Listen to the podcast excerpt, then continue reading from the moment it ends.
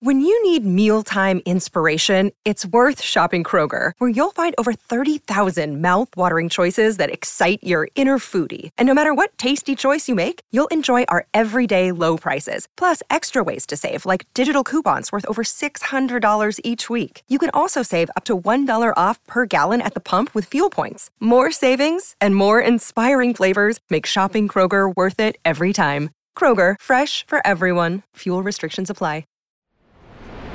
Hello, friends of the Disney Dish podcast with Jim Hill. It's me, Len Testa. And even though I'm on a cruise right now, I have a quick announcement for a special free online event I'm doing later this week. The White House Historical Association, yes, that White House, has asked me to host a happy hour discussion with our friend Bethany Bemis from the Smithsonian Museum of American History on the magical history of U.S. presidents' visits to Disney parks. It's this Thursday, March 2nd at 6 p.m. Eastern it's free and it's all online. Visit whitehousehistory.org and get more details. And because it's happy hour, we'll have some friends on to show us how to prepare a proper presidential cocktail. That's this Thursday, March 2nd, 6 p.m. Eastern, whitehousehistory.org. I hope to see you there. Thanks. Welcome back to another edition of the Disney Dish Podcast with Len Testa. It's me, Jim Hill, and I'm flying solo this week on our show for the week of Schmurz Day, February 26, 2023. Not to worry, though. Mr. Testa will be back next week. He and his lovely daughter, Hannah, are out on the high seas enjoying a cruise on. Oh, wait, am I reading this right? The USS Poseidon?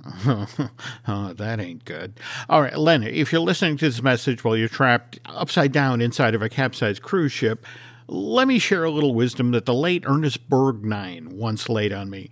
Avoid the oysters at the raw bar, especially after they've been sitting out in the open for a couple hours. Oh, oh, and the metal plating on a ship's hull is always thinnest back toward the keel. Uh, don't worry, folks. I'm sure Mr. Testa will be fine. I mean, that guy never goes anywhere without his handy acetylene torch, and that's how Len got so good at creme brulee. On the show this week, news, listener questions, and in our main segment, we continue the story of the use of Walt's likeness in Disney films and TV shows. But first, before we get started here, I want to take a quick moment to pay tribute to new Disney Dish subscribers Matthew Ridrock, Master Elwood, and Jackie D, as well as longtime subscribers Maya Wildcats 2, John Ryan, and Shauna Roberts. Uh, maybe you've heard about that new theme park that Universal is planning on building in Frisco, Texas, the one that's supposed to cater to families with young children. These Disney Dish subscribers that I just mentioned have all been tasked with working on the mouse's response to that project, which I'm told will be the Disney Junior theme park, with its marquee attraction supposedly being the Tron Tricycle Run. The only downside of this project is, given that the speed that Disney builds things these days, the kids who this Disney Junior theme park is supposed to be marketed toward will have graduated from college by the time the place actually opens to the public. Moving on to the news now, and as always, the news portion of today's show is brought to you by Storybook Destinations, trusted travel partner of the Disney Dish. For a worry free travel experience every time, please book online at StorybookDestinations.com. And speaking of booking things, reservations for Toy Story Roundup Rodeo Barbecue that highly anticipated all you care to enjoy. Family style restaurant, which is due to open at Disney's Hollywood Studio next month on uh, March 23rd to be exact. Reservations became available earlier this week. Uh, we now know the price point for the meals at this place. For lunch and dinner will be uh, for adults, it's uh, $45 plus tax and gratuity. And for kids, it's going to be $25 plus tax and gratuity. While the interior of Toy Story Roundup Rodeo Barbecue will continue to tell the stories that guests encounter as they wander around Toy Story Land at Disney's Hollywood Studios, and you know the story that you're in Andy's backyard and everything you encounter there is is built out of outsized playthings that Andy has hauled out of his bedroom. This restaurant will not feature character dining. So don't book reservations for this place and expect to see Woody, Buzz, Jessie, or Bullseye come walking up to your table. Uh, those characters will still be doing meet and greets out in the park at the usual spots, just not inside of Toy Story Roundup Rodeo Barbecue. Over at Epcot, final preparations are underway for the 2023 edition of that theme park's International Flower and Garden event. This year's edition will run from March 1st through July 15th, and the Garden Rocks portion of this annual festival gets underway on Friday, March 3rd, with Steve Augeri, he's the uh, former lead vocalist of Journey, appearing on stage at the American Gardens Theater at 5:30, 6:45, and 8 p.m. Steve will be back at the very same venue on Saturday night, March 4th, also performing at 5:30, 6:45, and 8 p.m. Hopefully, we'll have Chrissy back on the show shortly to give Len and I an update about the very best food that's being offered at all of those outdoor kitchens around World Showcase during Flower and Garden. Jumping now to the West Coast, Disney's Magic Happens Parade, which originally debuted February 28, 2020, only to then suddenly shutter just two weeks later as Disney theme parks around the globe closed due to the pandemic. That was supposed to make its much heralded return to the happiest place on earth on Friday, February 24th. But then the skies opened up. Uh, three to four inches of rain fell on Southern California, which is why Disneyland decided to postpone Magic Happens to sometime later this weekend. And Still waiting to hear if the wet weather has subsided out in California. What I heard early today is the five at one point was actually closed due to flooding. So uh, can't imagine a lot of folks going to Disneyland. According to an article that ran in the Orange County Register earlier this week, more than half of that parade's performers who originally cast to be in the 2020 edition of Magic Happens they returned to resume those very same roles in the 2023 edition of this parade, which, given how the world has changed over the past three years and, and how many of us are in very different places in our lives right now doing radically different things, I, I think that's kind of amazing. By the way, if you're headed to Anaheim after the rains end, please note that Magic Happens isn't the three o'clock parade. That that's by the way the classic dumb question that, that guest asked at Disneyland. What time is the three o'clock parade? This parade actually steps off at Small World Plaza at 3:30 p.m. and then rolls through the park, uh, headed toward Main Street, and then at 6:30 p.m., Magic Happens re-enters the park in Times Square, then retraces its route through the hub and back out through Fantasyland. Still kind of a controversial parade among Disney purists. I mean, I mean, me personally, I'm always glad to see a, you know a float it, it, that's themed around Disney Sword of the Stone. That was the very first Disney film I ever saw in a theater. It was released to released to theaters back in December of 63. I was 4 at the time, which makes me very very old. My only problem with that moment in Magic Happens is Merlin is doing dance moves that a 400 year old wizard couldn't possibly do. But then again, how many 400 year old wizards do I know? Maybe that's the secret to living that long dancing full out a mo- on a moving parade floater. I'll have to try that next week when I'm out in Anaheim. Some other California related news. Earlier this month, the Disneyland Resort put up a casting notice for a new show that was going to be staged in the 2,000 seat Hyperion Theater at Disney California Adventure Park. They were looking for actors, singers, and dancers who could then appear in a new limited run musical that was being prepped for this theme park. Well, we now know what show is shortly going to be loaded into the Hyperion Theater, and it is Rogers the Musical the fictitious Broadway show that Clint Barton took his family to see while they were visiting New York during the holiday season in the opening episode of that Hawkeye limited series that ran on Disney Plus last year. Uh, not entirely sure how we're all supposed to feel about this. The, the gag in that Hawkeye limited series was th- that Rogers the musical was supposed to be bad. Jeremy Renner actually looked like he was in pain as he sat in the orchestra section watching the Battle for New York number from that show. And I think the Marc Shaiman song uh, that that number is performed to is called I Could Do It All Day. By the way, this is Renner looking in severe pain before that snowcat rolled over on him and broke more than 30 bones in his body. Jeremy's home now, and based on everything he's posting on social media, seems to be making an amazing recovery. On the other hand, at last year's D23 Expo, Marvel Studios head Kevin Feige arranged for this very same musical number to be performed live on stage in front of 7,000 people in Hall D23, and they all seem to really love I Could Do It All Day. So, so what do I know? By the way, one thing that is worth considering here by placing Rogers the Musical in the Hyperion Theater in Hollywoodland at Disney's California Adventure Park, well, that effectively bumps out the borders of the Avengers campus a little further. And right across the street from the Hyperion Theater is where DCA is now doing its meet and greet with Marvel's latest superhero, which is Moon Girl. So I, I guess this is a good thing. FYI, there is no official date yet on Rogers the Musical. All I've been hearing from friends in Disney Live Entertainment is that this limited run musical will begin performances at DCA's Hyperion Theater later this year. Target is late spring, early summer 2023. Uh, moving on to listener mail.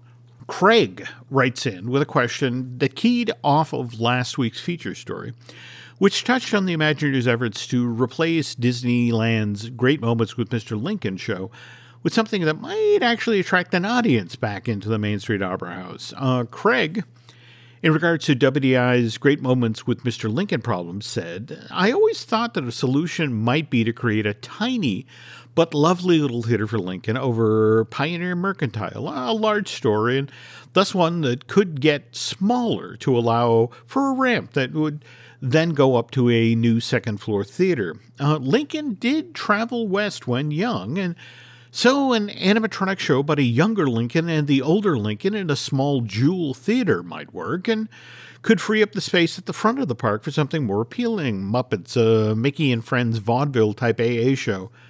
Do you know, Jim, if there's ever been such an idea floated? And thanks for your letter, Craig.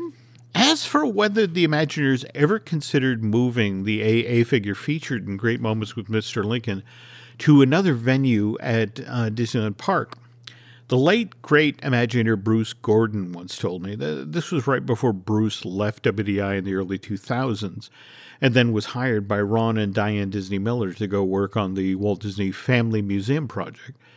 So, according to Bruce, there was some discussion in the mid 1990s. This was right after the Golden Horseshoe Jamboree show had stopped giving performances uh, in December of 1994 possibly moving the Lincoln AA figure over to Frontierland and then possibly staging a modified version of Great Moments with Mr. Lincoln in this venue. The only problem with this proposal is the Golden Horseshoe is a saloon, a place where people can buy sandwiches and drink Pepsi Cola. And while Disney's own research suggested that while Lincoln was originally running for president back in 1860, he undoubtedly gave his stump speech at a lot of places that were just like the Golden Horseshoe. The thinking was that if Disney dared to move a pared down version of Great Moments to this venue, it would then result in another round of bad publicity for the company, with Orange County conservatives once again bombarding Disney corporate with letters and phone calls claiming that this change in venue was disrespectful to our country's 16th president and so, according to Bruce, the Lincoln relocation idea never really got beyond the initial talking phase.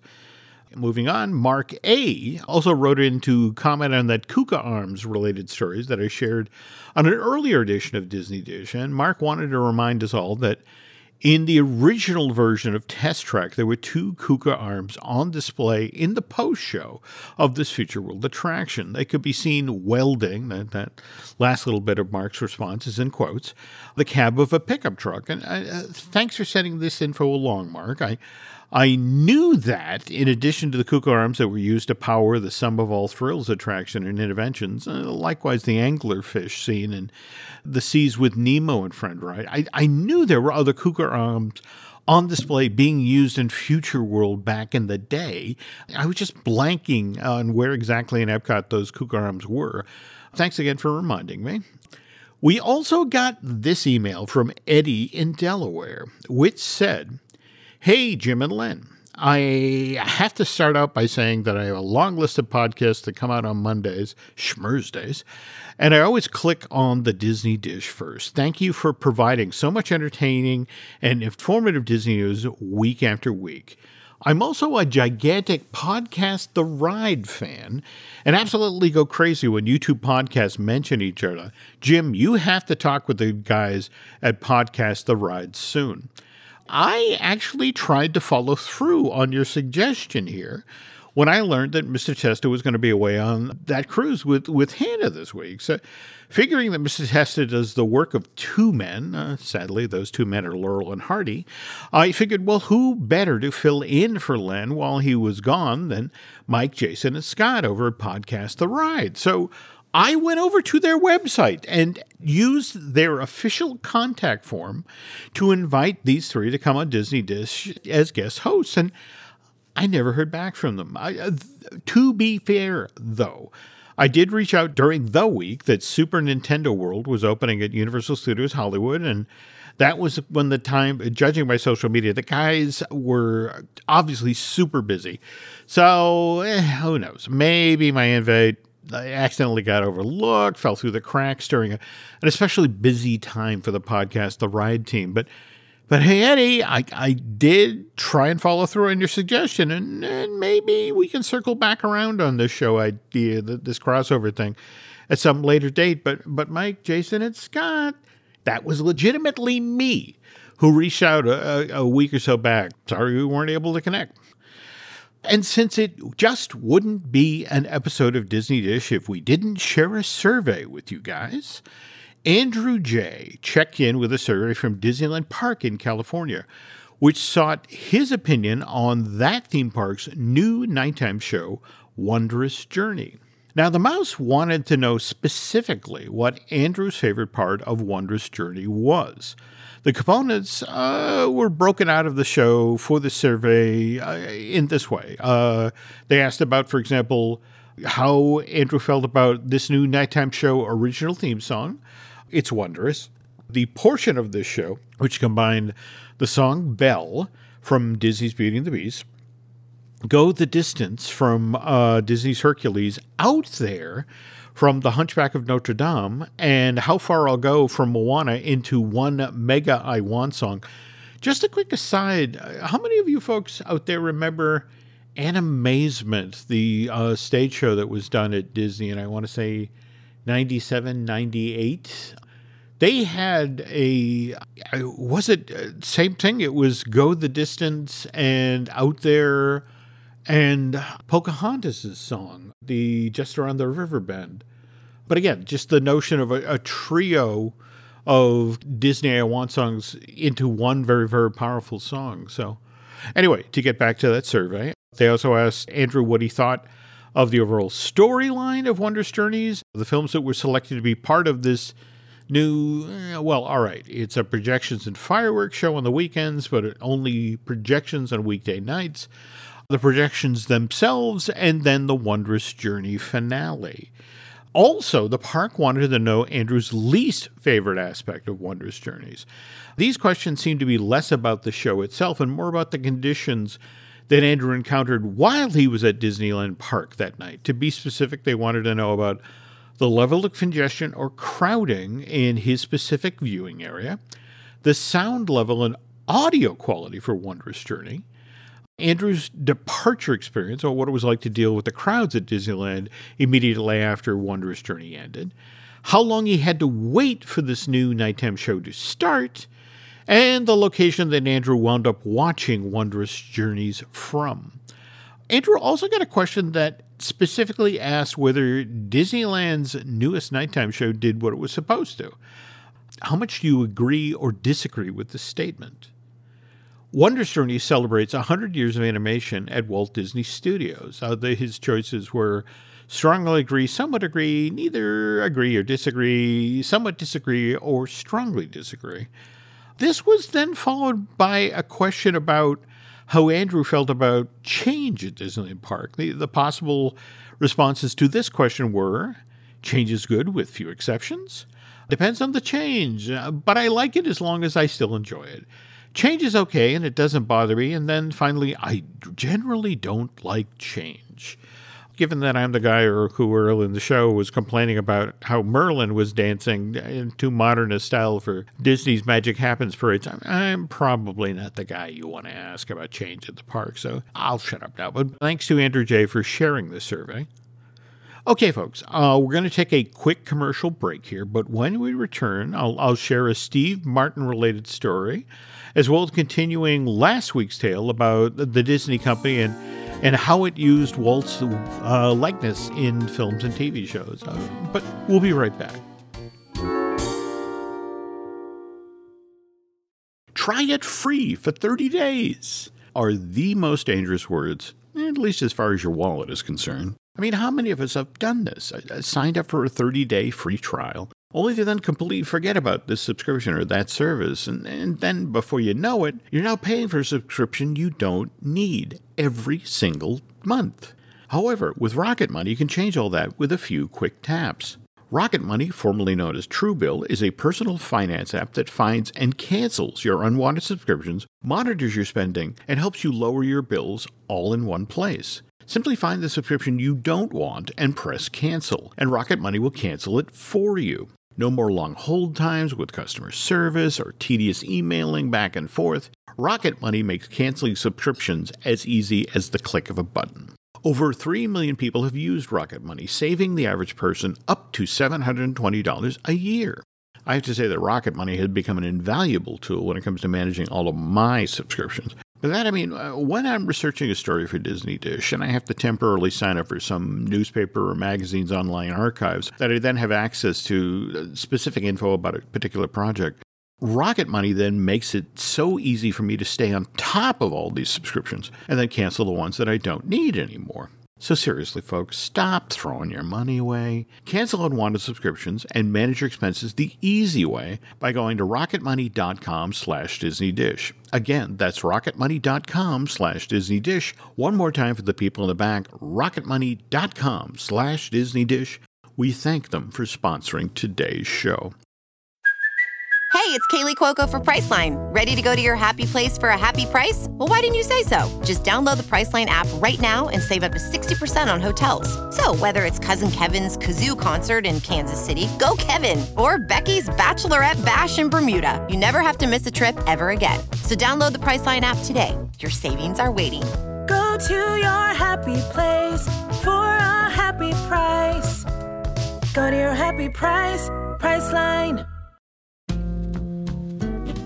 Before we get to this week's feature story, I just wanted to take a moment to mention a book that I, have been reading this past week. It's called Number One is Walking My Life in the Movies and Other Diversions by Steve Martin. It's a, a memoir of sorts that Martin collaborated on with cartoonist Harry Bliss. Uh, Celadon Books put out this 256 page hardcover back in November last year, and it's a warm, funny look back at Martin's early career, how he transitioned from doing stand up in the 70s to largely working in film. The reason I'm bringing up number one is Walking on Disney Dish is well, there's a great story in here about how, when, when Martin was a young boy working at Disneyland, he encountered a musical group at that park that eventually inspired him to write The Three Amigos, that 1986 film that Steve starred in along with Martin Short and Chevy Chase. Anyway, to hear Steve talk, the inspiration for The Three Amigos came when I was 12 and worked at Disneyland doing cowboy trick roping across from my stand doing at least a dozen shows a day, worked three sensational musicians called the Trio Gonzalez, Gonzalez, Gonzalez. And their repertoire uh, was traditional Mexican songs. And if you want to see this trio in action, seek out the Fun in Frontierland episode of Walt Disney's Wonderful World of Color. Uh, that aired on NBC in July of 1962 and, and does feature the Gonzalez Trio by the way, that this uh, group sometimes went as the Gonzalez duo when they were in the park. That, that was on those days when Sister Carmelita elected not to go to Disneyland. Anyway, according to the Daveland website, the trio Gonzalez, Gonzalez, and Gales sang many popular Latino songs, among them Guadalajara and El Rancho Grande. They also performed La Bamba before it was a hit by Ritchie Valens. And, and in another interview, Steve Martin uh, recalled, you know, again, he's working at, at Disneyland directly across from these guys, and it's like, wow, that song they're doing could be a hit. And then it was. So the music of the Gonzalez Trio lived on in Steve Martin's head. But what also spurred the creation of the Three Amigos is uh, years later in Santa Barbara, California. I was having lunch at the Paradise Cafe. There was a mural on the wall in that restaurant that depicted a vaquero rearing back on a horse and waving his hat. Its joyful mood impressed as something that could be the heart of a movie. Literally, it's it's this trio singing at Disneyland and this mural in, in Santa Barbara that eventually led to the Three Amigos. And number one is walking is full of these these sort of offhand, self-effacing tales uh, from Martin's forty plus years of working in film, and it, it's a great, great read. And with the book, there's a, a selection of genuinely funny cartoons that Martin and Harry Bliss collaborated on. So you get the chance, check it out. Okay, picking up where we left off with last week's tale of, of Walt's likeness in the parks, and it's been used in films and TV shows at Walt Disney Studios. When we left off last week, we'd reached the part of the story where Walt's widow, Lillian Disney Truyens, was so mad at Disney's board of directors for forcing her son in law to resign as president of Walt Disney Productions that she sh- just showed up unexpected one day down at Disneyland in uh, late September of 1984. Walt's widow steps out of a limo. She walks up to the entrance of the park and says, I'm here for my stuff. She then went upstairs uh, in the firehouse and cleared all of the Disney family stuff out of their apartment that overlooked Main Street. This is why a year or so back, when when Disney fans got so upset that the lamp in the window of Walt's apartment suddenly changed, I, I, I just had to laugh. I mean, Lillian took the real one with her nearly 40 years ago. So this was never a case of, oh my God, Walt's lamp has been replaced. I mean, the real one had had been out of the park since the fall of 84. Anyway, we really need to get back to the story of Walt's likeness now. Uh, more importantly, how ferociously the Disney family had been when it came to protecting how uh, Walt was portrayed in films and TV shows. How many of you have seen Walt Disney One Man's Dream? This is a two hour long special that aired on NBC back in December of 1981. Hosted by Michael Landon, this program was admittedly cheesy, but is still must see viewing for any theme park enthusiast, if only for the sequence where Dick Van Dyke sings and dances his way through WED's Tujunga facility as part of this number, you can see all of these things that are being prepped to be shipped over to Tokyo Disneyland. Um, we're talking the animatronic elephants for that theme park's Jungle Cruise ride, the ghostly dancers that you'd see in the Grand Hall at Tokyo Disneyland's Haunted Mansion, even the dinosaurs for Tokyo Disneyland's version of Primeval World. Uh, there's also all of this amazing footage that's being shot right on site in the fall of 1981 at the still very much under construction Epcot Center. While the Disney family, which even then supported the idea that One Man's Dream, the special on CBS, was a great way to raise awareness of Epcot Center less than a year before the, the Disney World second gate opened, they were still very wary when it came to the idea of any actor playing the adult Walt Disney on screen, which is why, as a compromise for this TV special, Walt was only shown as a young boy. In fact, 13 year old Christian Hoff was hired for this role. By the way, if you're a Broadway theater fan, you may have seen Mr. Hoff on stage. He was actually a member of the original cast of Jersey Boys later in the show, when it became time for the adult Walt to enter the story and, and do things like put Snow White and the Seven Dwarfs in production or begin construction on Disneyland, the creative team behind Walt Disney One Man's Dream opted to go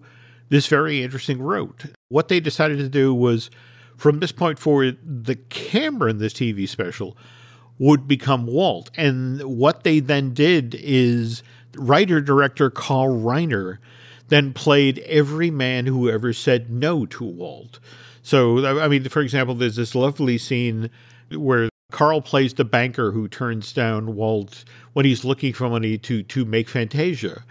After uh, Walt Disney One Man's Dream, it would be another 11 years before we saw Walt portrayed on film again. And this time it was for a five minute long live action thing that, that mixed in some animation that was shot for Disney MGM uh, to entertain folks who were uh, waiting in line for this theme park backstage tour. This project, which you can find under two different names, one of them is Mickey's Big Break, and the other one is Mickey's Audition, was directed by Rob Minkoff, the co-director of The Lion King, and after a, a wraparound for this film that's supposed to sh- be shot in the modern day in Mickey's office on the Disney lawn. It, its opening scene is is actually shot on Hollywood Boulevard at, at MGM, and this short comic film is really kind of a who's who of of comedy and television in the 1990s. I mean, for example, Mickey's secretary at Disney Studios is played by Angela Lansbury,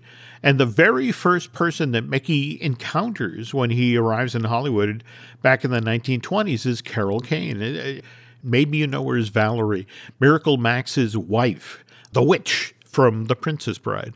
Uh, Mel Brooks plays the director who decides to hire Mickey uh, for his screen test. In fact, what's kind of interesting, if you're paying attention to what's going on in the background, they actually built a version of the steamboat from Steamboat Willie, and you can also see some props that were done for Two Gun Mickey. Ed Begley Jr. and Mark Linn-Baker play Mel's flunkies, yes men at the studio. Jonathan Winters is the cameraman on Mickey's uh, screen test.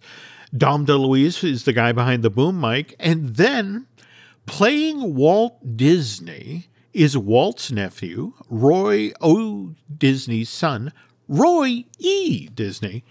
And this monumental moment in movie history when Walt and Mickey first meet, I won't lie, it's staged kind of brilliantly. Roy E is lit from behind, so you only just get this perception of how much Walt's nephew really does look like the company's co founder. And when Mickey and Walt first go to shake hands, Thus Spoke Zarathustra, that, uh, that music cue from 2001 A Space Odyssey that plays in the background. Downside is this was a very short lived thing in the parks. It's viewable basically these days over uh, only on YouTube. Now, mind you, the, the, Disney family was okay with Roy E. playing Walt in Mickey's Big Break and Mickey's Audition uh, because it was largely kept in the family. And, and, and again, you know, Roy E. had a very strong likeness to Walt. But that said, as the 1990s continued, the Disney family found itself in more of a position of having to defend Walt.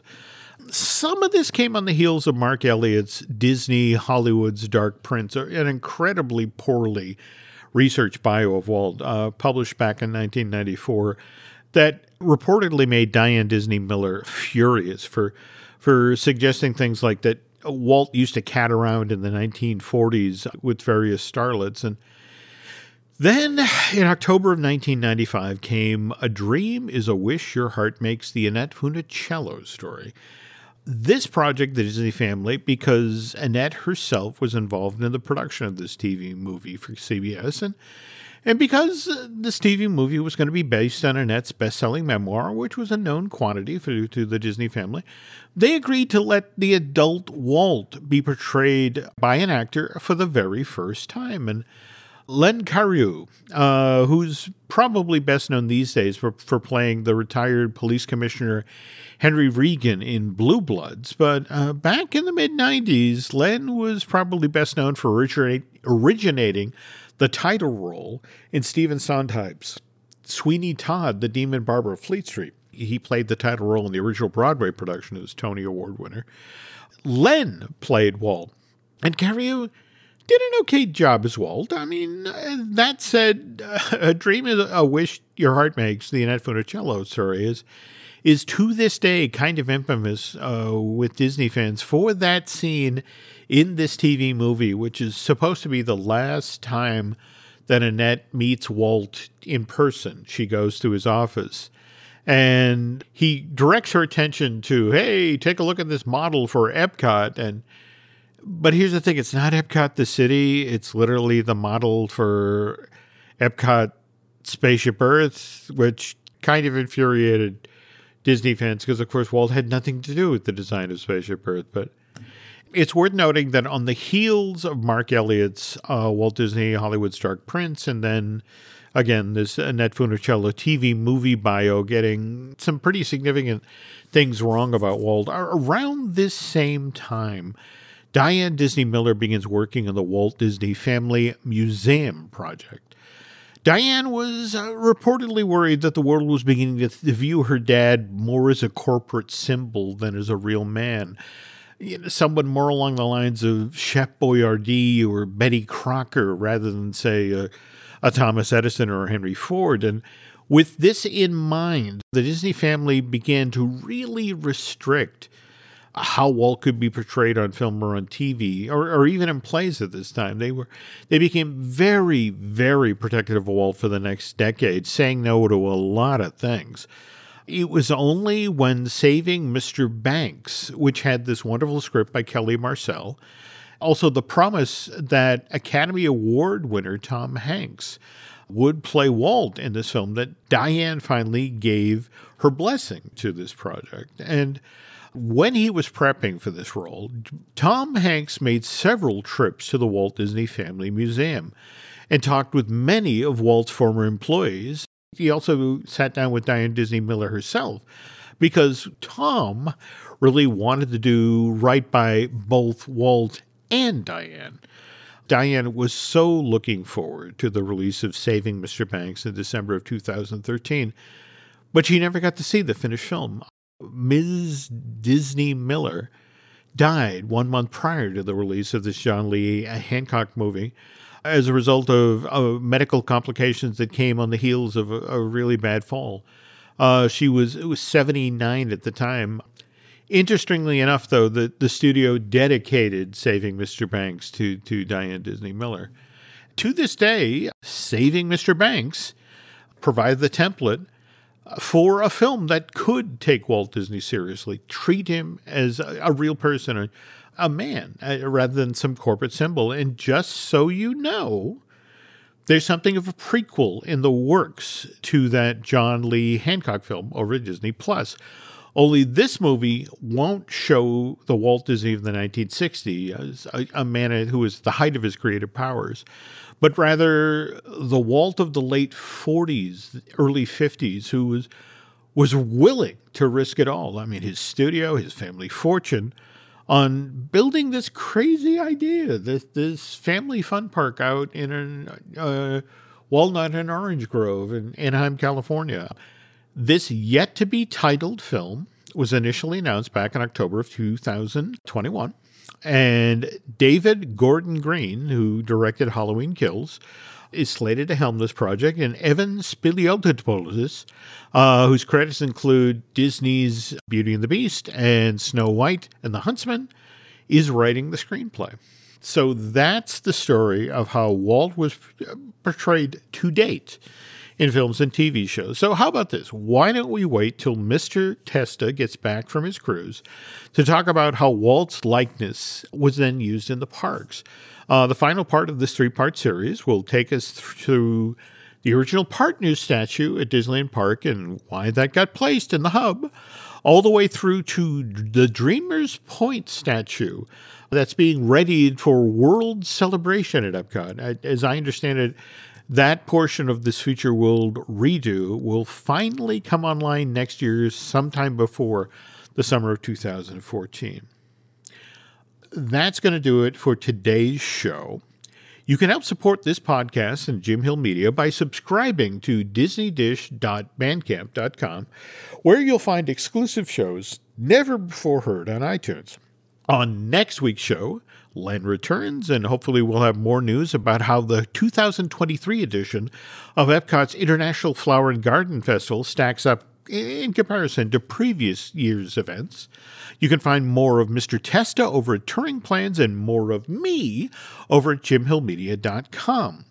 We're produced fabulously by Aaron Adams, who'll be spending this coming weekend supergluing googly eyes to bivalves as he competes in the oyster decorating competition at the 44th annual Fulton Oyster Fest, which is being held March 2nd through the 5th down on the festival grounds at Fulton Beach Park which is located on North Casterline Drive in beautiful Fulton, Texas. While Aaron's doing that, please go to on to iTunes and rate our show and tell us what you'd like to hear next. For Len, this is Jim, and we'll see you on the next show.